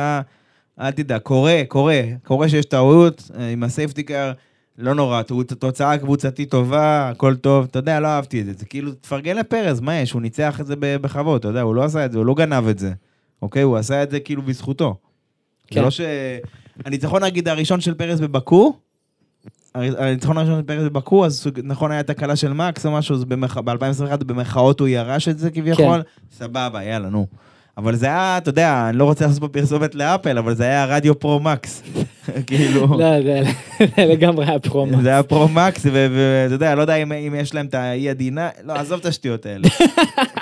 בקיצור, זה היה רדיו פרו מקס אה, קצת יותר מדי, אני מצפה מנ- מנחש אה, בכיר כמו אונר, אחי, לדעת קצת יותר, אה, אתה יודע, אתה יודע, כמו שאמרתי, כשמגיע, מגיע. מה שניסיתי להגיד קודם, אני לא יודע אם יהיה קרב אליפות, אבל אני בעד להיות הוגן. אם מישהו ניצח ועושה את זה בזה, וואלה, לבוא להגיד כל הכבוד, כי באמת, כל הכבוד, הוא לא... הרי מקס באותה מידה יכל לעקוב אותו, לברוח קדימה, ואתה יודע, לא היה לו מה לעשות עם זה, לצורך כן. הדוגמה, אבל מבחינת הפייס שהיה לפרז, היה לו את הפייס לנצח באותו יום. לא יודע מה הסיבה ומה הוא כזה, מה הפך אותו לכזה מעולה במרוצי רחוב, אבל זה המציאות. פשוט יאללה. אוהב קירות, זה אוהב- הקטע. זה הקטע אוהב. קירות. אה, בוא, אה, בוא, בוא נדבר שנייה, שני דברים אחרונים שרציתי לדבר עליהם, לפני שנתחיל לגעת בכל הפינות שלנו, הדברים שאנחנו אוהבים לעשות כאן. אני רוצה לדבר על אה, פרארי, ואחר כך נדבר קצת על הקבוצות שפחות אה, התחברנו אליהן. לא שאנחנו לא אוהבים אותן או משהו, פשוט כאילו שיכזבו, מה לעשות. כן. פרארי, חשוב לי להדגיש שהיא סוג של חזרה לעצמה בסופה של זה, אבל אני יודע שבתחילת, באמצע הפרק דיברנו על עדכונים, הם הביאו ככה, הם הביאו ככה, פרארי לא הביאה שום עדכון, שום דבר. היא ניצלה, לפי מה שאני הבנתי, אני לא יודע עד כמה זה זה, כי באיטליה הם אוהבים לפרסם שם 20 אלף דברים, אבל לפי מה שאני הבנתי, הם ניצלו את הפגרה הזו כדי לעבוד על סטאפים לבקו. במסגרת הקיים. לא עכשיו הבאנו רצפה, הבאנו זה, יש לה, יש לה לפרארי תוכנית עדכונים משמעותית. דרך אגב, החל ממיאמי. מיאמי, אימולה, ספרד, דיברנו על זה. אבל היא לא הביאה שום דבר. במסגרת הקיים, איך אנחנו מוציאים את הפוטנציאל מהמכונית הנוכחית. ויש בזה מן ההיגיון בביטוח של פרויקט. כן. עזוב עכשיו נוציא גרסה, עזוב להוציא פיצ'רים, אתה יודע מה? בהקשר של התוכנה, אני פחות מגיע מהעולמות האלה, אבל אני אדבר איתך במונחים האלה. עזוב עכשיו להוסיף פיצ'רים לתוכנה, עזוב זה, בוא תעשה שנייה QA לתוכנה שלך, שתהיה יציבה, שמי שכבר משתמש בה, שיהיה מרוצה. כן. אחרי זה, אתה רוצה להוסיף איזה פיצ'ר חדש, זה זה, יכול להיות שאתה תוסיף פיצ'ר, אבל הממשק שלך לצור- עדיין גרוע, כן. עדיין זה, אז אנשים לא, אולי לא יאמצו את הפיצ'ר, או להפך יעברו למתחרים, אוקיי? סליחה על השיח, ה, אתה יודע, ההייטקי הזה, אבל זה, זה הרעיון. בפורמולה 1 זה גם אפשר לעבור למתחרים, כמו שראינו. אה, עכשיו, בפרארי אני חושב שיש שם רוח די חיובית שנושבת לאחרונה. פרד וסר, הוא מביא את הגישה החיובית, הפרקטית שלו, פרגמטית, עם החיוכים, עם הזה. אני מאמין שהוא יכול לעשות את השינוי לטובה בקבוצה הזאת, למרות שבתקופה האחרונה הרבה אנשים עוזבים שם, אני לא יודע, אנשי אמונו של בינוטו תקרא לזה, יכול להיות כל מיני אנשים כאלה עוזבים לכל מיני קבוצות אחרות, זה יהיה ראש תחום הזה, ראש תחום ההוא. מספר שתיים בקבוצה, אה, אה, לורן אה, מקיז עזב, עוזב, יעזוב את הקבוצה, בעצם ילך להוביל את אלפה טאורי בשנה הבאה, אוקיי? שזה מכה רצינית, כי הוא הסגן של, של אה, וסר, הוא מי שעושה את היומיום, את הפעילות היומיומיות של הקבוצה, אתה מבין? כן. אבל למרות כל זאת, למרות כל הנאמר, ולמרות כל השמועות על כל האנשים שרוצים להביא, אני חושב שיש, סך הכל הוא לוקח את הקבוצה למקום חיובי, אוקיי? וזה, וזה השתלם להם מה שאמרתי, שהם עבדו על המכונית הקיימת, כי נראה שהם סוף סוף מתחילים להבין אותה. אוסטרליה היה צעד ראשון בכיוון הנכון, חוץ מהטעות של אה, לקלר וכל הדברים האלה, סך הכל הקצב של סיינס היה טוב. ופה בבאקו, קודם כל pole position, בזכות, עוד הפעם, פעמיים. פעמיים. המכונית שלהם טובה, הייתה טובה, נקודה. מעולה. טובה מעולה. נקודה, מעולה אפילו, כן, אתה צודק, מעולה נקודה. לא כאילו כי בגלל התנאים מישהו נדפק מקדימה, לא, טובה נקודה. בהקפה אחת הייתה מעולה. השחיקה עדיין יותר גבוהה מאחרים, הם אמורים לתת לזה מענה לדעתי במיאמי, אם הם יביאו את מה שאני חושב שהם מביאים, הם אמורים לתת לזה מענה במיאמי, כן. אבל זה אי אפשר לדעת בוודאות. אבל אני אומר, במסגרת הקיים, תראה מה הם הוציאו מהמכונית. הם, הם הוציאו המון, וזה שיעור חשוב להרבה קבוצות שהרבה פעמים זורקות עדכונים על המכונית, כאילו, בתקווה שהם יעשו משהו. אה, אני מאוד מקווה, כי אני האמנתי בקבוצה הזו גם בפרקים הקודמים שדיברנו עליהם, שאני חושב, אמרתי לך, שאני חושב שהם יכולים יותר ממה שהם בפועל. כאילו, אני חושב שהם יכולים להוביל את המחנה הזה של האסטון מרטין ומרצז וד, למרות שלאסטון יש מכונית מעולה. השאלה, רק מה, איך דברים התקדמו עכשיו בסבב עדכונים הנוכחי, בכל התוכניות פיתוח הנוכחיות. אה, יופי, אחרי שנגענו בהם, בואו ניקח כמה קבוצות שגם הזכרנו אותן במהלך הפרק, שכאילו, בוא נגיד, לא, לא כל כך התלהבנו מה, מההתנהלות שם. כן, אני נתחיל בזה, לטעמי נתחיל עם אלפה טאורי. אמ, כאילו מתחילת העונה הם מדשדשים, אה, כמובן במידפילד תחתון יחסית. אמ, אם אנחנו מסתכלים על צונודה, צונודה סיים בניקוד המרוץ הזה, אבל פה ניקח את ניק דה וריז. ניק דה וריז לא היה בכיוון עם ה-DNF, ובכלל ה performance שלו, אם אנחנו לוקחים שנה שעברה, מונזה הוא עלה כ- כאיזשהו יואו, ניק דה וריז נכנס, מתחרה באסטון מרטין, הביא תוצאה, הביא ניקוד. בוויליאמס, כן. ב- בוויליאם, סליחה, אה, הוא היה גם באסטון מרטין באסטון. מרטין, כן, באימון. אה, ולעומת זאת, מתחילת העונה, קצת מדשדש, לא נראה כל כך באופק. יותר מזה, אתה אומר כאילו, אלוף עולם, פורמולה 2, פורמולה E, כן. אתה אומר וואלה, וכאילו, הביצועים שלו לא משהו. לא... אני, אני איתך, אני חושב שהמניה שלו קצת נפגעה הסופש. המניה שלו בירידה, כמו שאומרים, זה לא זמן להשקיע בו. לא, אבל אה, לא, באמת, המניה שלו בירידה לדעתי, כי הוא מגיע כרוקי, מה שנקרא, מנוסה. כמו שאמרת, זכה פה, זכה שם, פורמולה 2, פורמולה E, עניינים. היה- יש לו פידבק מעולה, אמרתי לך את זה באחד הקודמים, שהוא, אלפה טאורי נתן להם הרבה פידבק, וגם זה כן. השפיע על העדכונים הנוכחיים שלהם. הוא, הוא נהג טוב עם פידבק טוב, סבבה? אבל הוא, הוא יהיה חייב לתת פרפורמנס, כי דיברנו על המושב השני הזה באלפה טאורי, יש לך בחור כמו ליאם לוסון, שהוא בסופר פורמולה ביפן, ניצח את המרוץ הראשון שם, כרוקי. כאילו, המושב השני באלפה טאורי הזה, הוא כאילו הרבה רוצים אותו. אני לא חושב שהוא... אלא אם כן שניהם ייתנו ביצועים טובים, אני לא חושב ששניהם יישארו גם בסוף השנה, יוקי וזה. על צונודה, אני כן רוצה להגיד שהוא עשה עבודה מעולה מתחילת העונה, והוא עשה שיפור אדיר משנה שעברה. אדיר. באמת. אדיר בצורה, שמע, כאילו, שינוי קיצוני. כך אפילו Drive to Survive, כמה פעמים ראו את יוקי פשוט בקיר, במקומות, מתעופף, מסתובב. וזה מה שהוא צריך לעשות. דיברנו על זה בתחילת השנה, הוא צריך להוביל את הקבוצה, נקודה. ולהיות הרבה יותר טוב מדברי, זה מה שישאיר אותו במשפחה הזו של אלפטאורי, כן. שאולי בעתיד הוא יחליף את פרס ברדבול. זה, זה הדבר היחיד שייתן לו תקווה. למרות כל הנאמר, אנחנו עדיין במדור של האכזבות, ואנחנו צריכים להגיד דברים שהם פחות טובים. אלפה טאורי זרקה את הסופה של זה לפח. יוקי סיים בניקוד, אין בעיה, סבבה.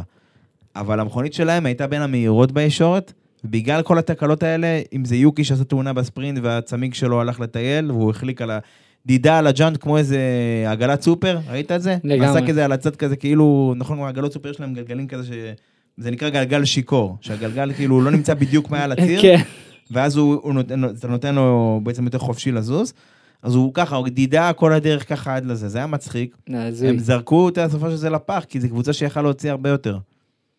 אה, אני חושב ש... שזה זמן טוב לעבור קצת לפינות שלנו, אה, שזה בעצם הפינה הראשונה, הפינה הכי טובה בהיסטוריה של הפודקאסט, סתם לא. פעם היא הייתה הפינה היחידה, אז באמת הייתה הכי טובה. אה, הטוב הרע והמכוער, שזה בעצם הדברים שכאילו אהבנו יותר ואהבנו פחות בסופש כחוויה. כן.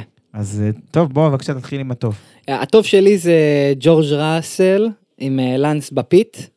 אה, מה שקרה זה ששניהם נכנסו אחד, אחד מאחורי השני, אה, ג'ורג' היה מאחורי לנס, אה, וג'ורג' אה, פשוט הצליח לעקוף את אה, לנס לפני הכניסה ל pit. עכשיו, זה דבר שמותר לעשות לפי התקנות.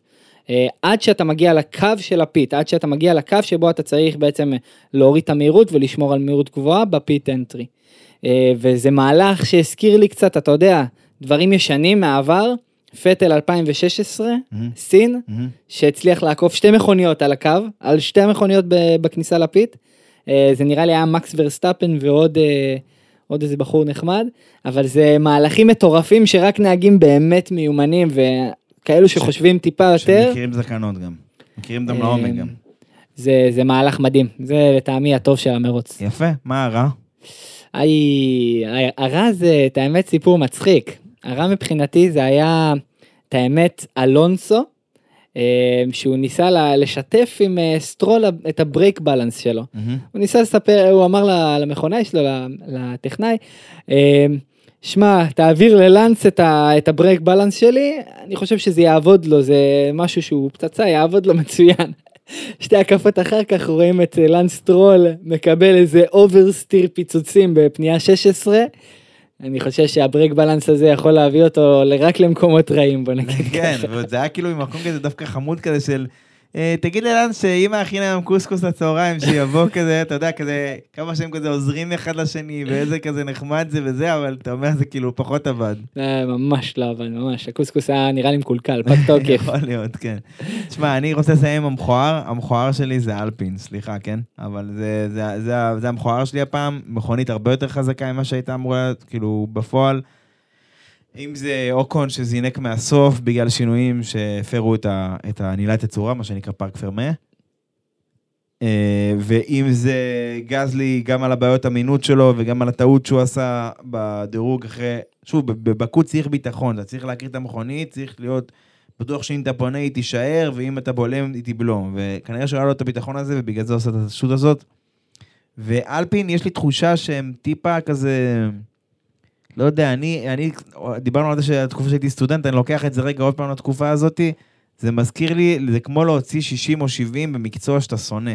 כזה סטטיסטיקה או חוזק או משהו כזה, שאתה כאילו, שאתה מת רק לעבור אותו ולברוח ממנו. כאילו יש לי תחושה שהם מסתפקים בבינוני, אתה מבין את הכוונה שלי? זה כאילו, טוב, טוב, יאללה, עברתי את המקצוע הזה, לא צריך לחשוב עליו כזה, אנחנו, זה מספיק טוב לנו, זה סבבה, יש לי ממוצע בסדר, אתה מבין? כאילו, כן. ככה אני מרגיש. כאילו, אני מרגיש שהם מסתפקים בבסדר, במקום להגיד, וואלה, אנחנו קבוצת יצרן, אנחנו צריכים להילחם במרצדס, אנחנו צריכים להילחם ברדבול, וכל שנה הם באים עם ההבטחה הזאת, שמע, אנחנו השנה מכוונים לשלישי ביצרנים, מביאים מלא מלא עדכונים, מביאים מלא זה.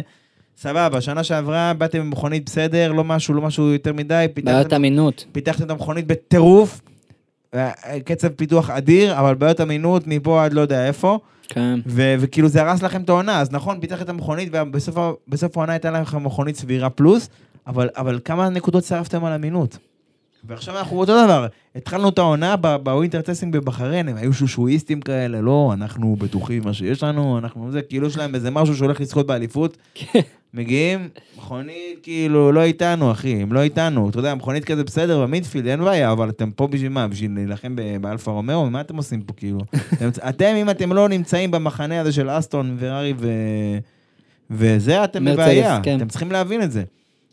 ולמה אני, למה אני, למה מאוחר בשבילי, אני אסיים בדבר הזה, שאני לא יודע אם, אה, לא, לא, יש את האירוע הזה שאוקון אה, עצר בהקפה האחרונה, וכל המחדל הבטיחותי המטורף הזה שהיה שם, שהרשיעו לכל הצלמים להיכנס, ולכל האנשים, למרות שהפיטלן אמור להיות סגור, וכמעט אה, יש שם דריסה. סיפור, בקיצור.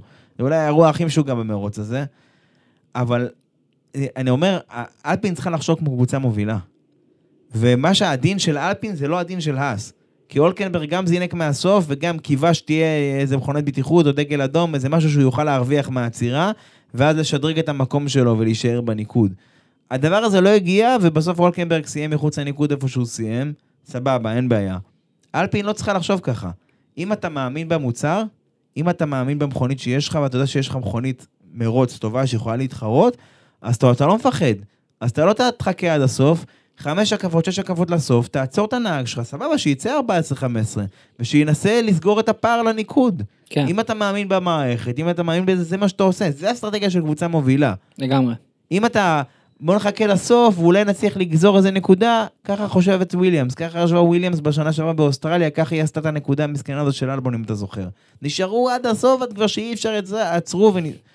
אני חושב שהאלפינג כקבוצה, היא באמת שואפת למקומות האלה שאנחנו מדברים עליהם, היא הייתה צריכה לעצור לפני ולהאמין בנהגים שלה, במכונית שלה, ולנסות, רק לנסות, להמר, לנסות. כן, כן. זה לא יזיק.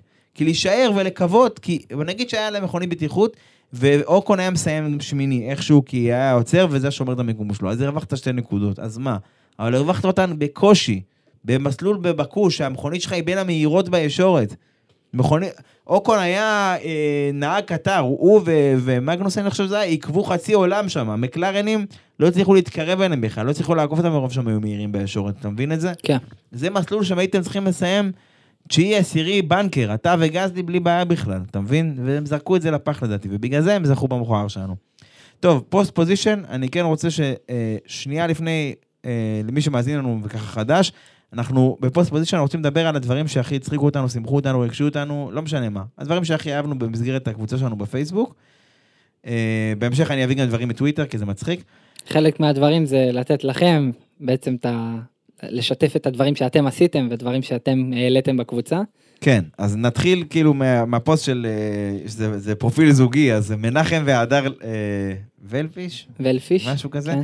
שהוא אמר נמצאה אבדה עם כזה צמיג אה, משוטט, כאילו הוא כנראה התכוון לזה של יוקי. יוקי, הוא המשיך פשוט לדדות מבאקו והגיע ל... הגיע, לא איפה שזה לא בארץ הנקודה הזאת, נראה כזה...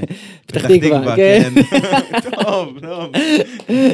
אה, טוב, אה, יש לנו גם את עמרי קאטה, שהוא העלה תמונות מהיציאה בבקו, כנראה שהוא נסע למרוץ תמונות באמת מאלפות, שווה לראות. טירוף.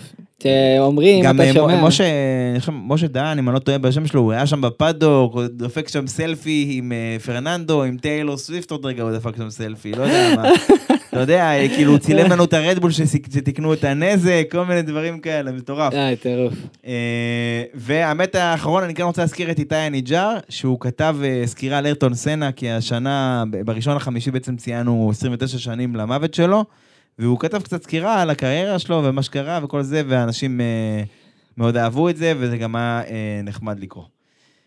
אה, יאללה, נראה לי נתחיל במרוץ הבא. מיאמי. מיאמי. מיאמי, אנחנו גם אין כל כך זמן לנשום, כי זה triple header, זה כאילו אה. מיאמי, אימולה, זה, הם לא רוצים... סת- סתם triple header, זה triple header עם טיסות. עם טיסות של 15 שעות כיוון, כאילו, אם, אין לך... זה, פייר גזלי עם. ג'טלגים. מה זה, זה מטורף, רגע. עכשיו, אני כן, אה, מיאמי, אנחנו כבר, זה פעם שנייה שם, זה מרוץ הכי, כל מה שדיברנו עליו, הכי הרייטינג, הכי סלב, זה התחיל להביא. די.ג'יי חאלד וכל מיני אנשים כאלה לא קשורים. איי, איי. אני רוצה לשאול אותך משהו, מה יש לך להגיד על מיאמי? איי, מתי אפשר להעיף את המרוץ הזה? לא מתי? יקרה. אני? איתך, אבל זה לא יקרה, כי זה- הכסף, אה, אתה יודע, הכסף, איך אומרים, money talks, כל הדברים האלה, הכסף הוא... איזה מרוץ, פשוט חם. רגע, אבל אתה יודע מה אנחנו כן יכולים להגיד עליו? שהבריכות שם, הפעם הן אמיתיות. וואלה, לא. לא איזה. חידוש מפחיד. איזה חידוש, מה זה יותר טוב מכל פנייה אפשרית. שנה לא? שעברה פשוט הם עשו כאלה יאכטות, אה, מרינה, לא, אה, מרינה עם יאכטות, שהמרינה הזו הייתה כזה כמו איזה אפוקסי יצוק או משהו כזה, כאילו זה לא, אפילו המרינות מזויפות שם, כאילו זה- שיא הזיוף, אין. ועולם הזוהר באלף מירכאות, כן? וואו. אה, זה שיא הזיוף וה- והצביעות, וה- טוב, אמריקה, אין מה לעשות. אה, אני כן רוצה להגיד שהם עשו שם שדרוג של התשתיות, בנו בעניין אה, מתחם פאדו, כל מיני דברים כאלה. הכי חשוב, אני לא יודע, שני דברים שכדאי כדאי לשים לב אליהם, שאני מקווה שהם שינו אותם. א', האספלט, אני מקווה שיסללו אותו מחדש, לפחות חלקים ממנו, כי האספלט שם היה, דיברנו על זה, הם לקחו מאבן מקומית, כל מיני דברים שיהיה כזה לחבר לזה, כן.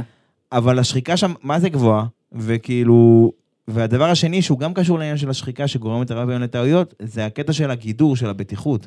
הם חייבים להוסיף יותר מחסומים של סופגי אנרגיה שם. דברים שכאילו בן אדם יעשה תאונה, יספוג את רוב האנרגיה שלו, והוא לא, ולא הגוף שלו, או השלדה של האוטו, כי אוקון, שנה שעברה בדירוג, יש שם תאונה מסוכנת מאוד, כאילו, כן. נכנס שם פשוט בגדר, בגדר בטון. אז כאילו, צריך לעבוד על הקטע הזה, אני מקווה מאוד שהם שדרגו את זה. וגם על התוואי של המסלול, כי גם עליו היה הרבה תמונות, תלונות, כי זה לא, בכנות, זה לא היה כזה מרוץ מעניין שנה שעברה, ואם נוריס וגזלי, מי שזה לא היה, שהם עשו תאונה, זה גם, זה בקושי, זה רק, רק זה פתח את המרוץ וגם בקושי, זה לא היה כזה מרוץ מעניין. כן, כן. אה, זה זה, וכן, הדבר האחרון זה להגיד שזה מרוץ ביתי ללוגן סארג'נט, שהוא נולד רחוק משם, בפורט לודרדל, וכמו שאני קורא לו, סמה לוגן. למה לא? וזהו, וזה מרוץ ביתי שלו, ואני בטוח שזה נחמד בשבילו, כי הוא סך הכל, למרות הטעות שהייתה לו ב... או זאת אומרת, עד הטעות שהייתה לו בדירוג שוטאוט של הספרינט, כן. אני חושב שהוא סך הכל עושה עבודה לא רעה, מתחיל- להתרגל למכונית, בשבילי אלבון הוא עדיין הכוח מוביל בוויליאמס בלתי מעורער, אין בכלל שאלה, כן. אבל אני חושב שהוא, ככל שהעונה תתקדם, אנחנו נראה קצת יותר את הפוטנציאל שלו. לא, וויליאמס אה, יש לה פוטנציאל רציני. וויליאמס היא, הכותרת שלה זה פוטנציאל. כן. השאלה אם היא תממש אותו או שלא, זה מעניין. יש לה מנהל חדש, שזה טוב, שהוא גם מגיע מקבוצה שמנצחת, ואולי יביא איתו את השיטות משם. דרך אגב, אסור לו לגייס אנשים ממרצדס לשם. אשכרה. אשכרה יש, זה, זה מעוגן. וואו. אסור לו להגיע, לה- לגייס אנשים ממרצדס. כנראה זה. סעיף כזה כמו, כמו שיש תקופות צינון כאלה, זה דומה. אבל זה, הוא אישר את זה, בוא נגיד. טוב, נראה לי שזה נקודה טובה לעצור בה. כן. אז אם, אם כבר הגעתם עד לכאן, נכון. אתם יודעים מה זה, אז אתם כבר יודעים שאפשר להאזין לנו בפלטפורמה שבה אתם נמצאים, שהיא ספוטיפיי, אה, אפל פודקאסט, אפל, אה, גוגל פודקאסט, יוטיוב גם, יוטיוב. וגם דיזר, וגם אה, 20 אלף דברים. ואם יש איזו פלטפורמה שאתם חושבים שכדאי ש... אתה יודע, שנוסיף, אז תגידו נוסיף, אה, אפשר. ומוזמנים כמובן לטוויטר. כן, שלי, לא, בסדר. לפייסבוק. קודם, לקבוצת פייסבוק שלנו פורמולה 1 בעברית, ותבואו לטוויטר גם צחוקים, אבל בטוויטר זה יותר אישי, זה יותר כזה קצר. אה, וזהו, אז תודה רבה, עמית. תודה רבה אוריאל. אז עד הפעם הבאה. עד למרוץ הבא. כן, זה עוד שנייה וחצי. יאללה, ביי. ביי.